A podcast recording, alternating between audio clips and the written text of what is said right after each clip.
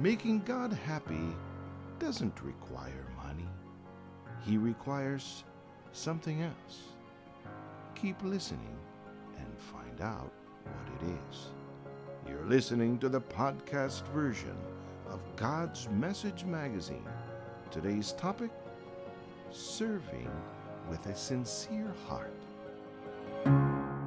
Worshipping the true God is the inherent obligation of all men. He created them for that purpose. But because of man's sin, not only has he been separated from God, but also he lost the right to serve him, as mentioned in Isaiah 59 2. For this reason, only those within God's nation are given the right to serve him. I quote Serve the Lord with gladness. Come before his presence with singing. Know that the Lord, he is God. It is he who made us, and not we ourselves.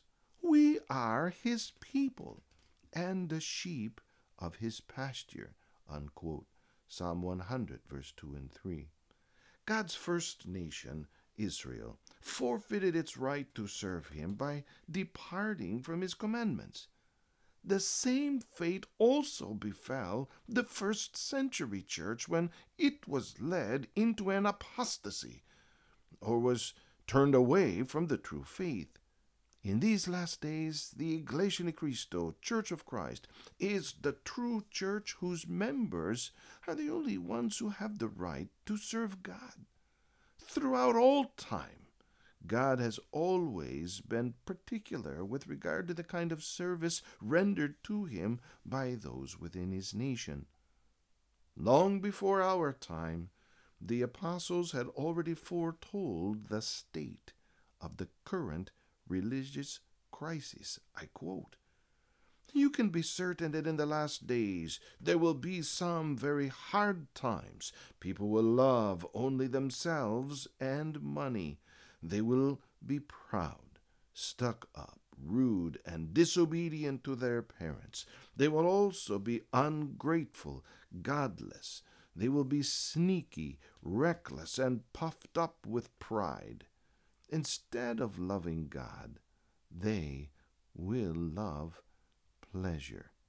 Even though they will make a show of being religious, their religion won't be real. Don't have anything to do with such people. Unquote. That's a reading from 2 Timothy chapter 3 verses 1 and 2 as well as verses 4 and 5. Isn't this the kind of godliness that's rampant in the world today? Many people make a public show of being religious, but their religiosity isn't real. This is evident in the many preachers who are willing to change or soften their doctrine that it may please the crowd. I quote The time is coming when people won't listen to good teaching. Instead, they will look for teachers who will please them by telling them only what they are itching to hear. They will turn from the truth and eagerly listen to senseless stories. Unquote. 2 Timothy 4, verses 3 and 4. Hence, one reason why other religions are not real is because many refuse to listen to sound doctrine, preferring instead to find preachers who would only reinforce their personal beliefs and biases. Another reason for people's fake religiosity is their desire to show off their piety. In other words, being men pleasers motivates them rather than being God pleasers. On the other hand, God seeks service that is performed with a sincere heart. I quote, Bondservants, obey in all things your masters according to the flesh, not with eye service as men pleasers, but in sincerity of heart, fearing God. And whatever you do, do it heartily, as to the Lord, and not to men. Unquote. Colossians 3 22 and uh, uh, 23. as workers are expected to obey their masters with a sincere heart, much more does God expect His servants to be sincere in obeying and serving Him. True service should not just happen when others are watching, but even when no one is taking notice. Pleasing God is done by doing His will from the heart. I quote, Not with eye service as men pleasers, but as bond servants of Christ, doing the will of God from the heart. Unquote. Ephesians 6, verse 6.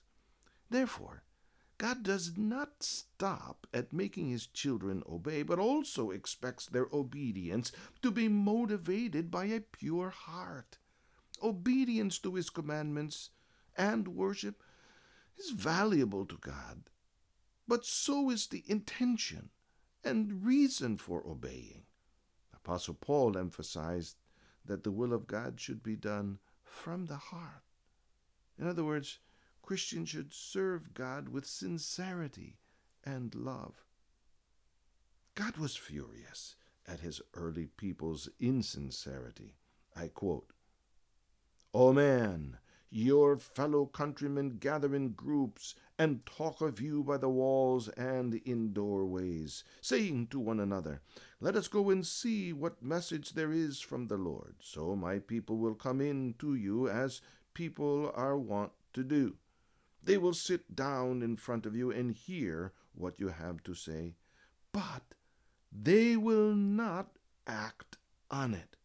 Fine words they will say with insincerity, from their hearts are set on selfish gain. To them, you are no more than a singer of fine songs with a lovely voice and skill as a harpist. They will listen to what you say, but none of them will act on it. Unquote. That's Ezekiel 33, verses 30, 31, and 32.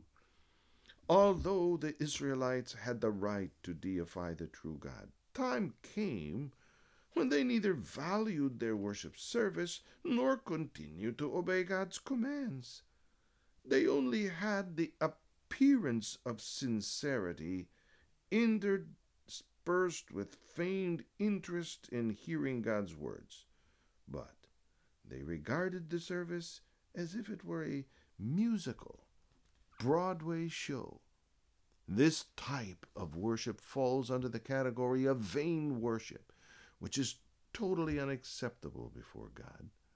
Quote, This people pays me lip service, but their heart is far from me. They worship me in vain. Unquote. That's Matthew 15, 8 and 9. The mistakes of the early people of God should not be repeated by those in the true church of Christ. Only the worshippers who serve with wholehearted sincerity are sure of receiving the spiritual blessings for their souls and, above all, the attainment of life everlasting.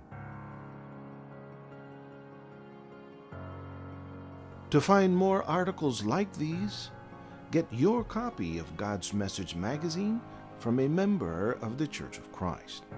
You can also find the podcast version on incmedia.org slash podcasts or on iTunes or Google Play under INC Podcasts. Thank you for listening. I'm Brother Bob Pauline. God bless.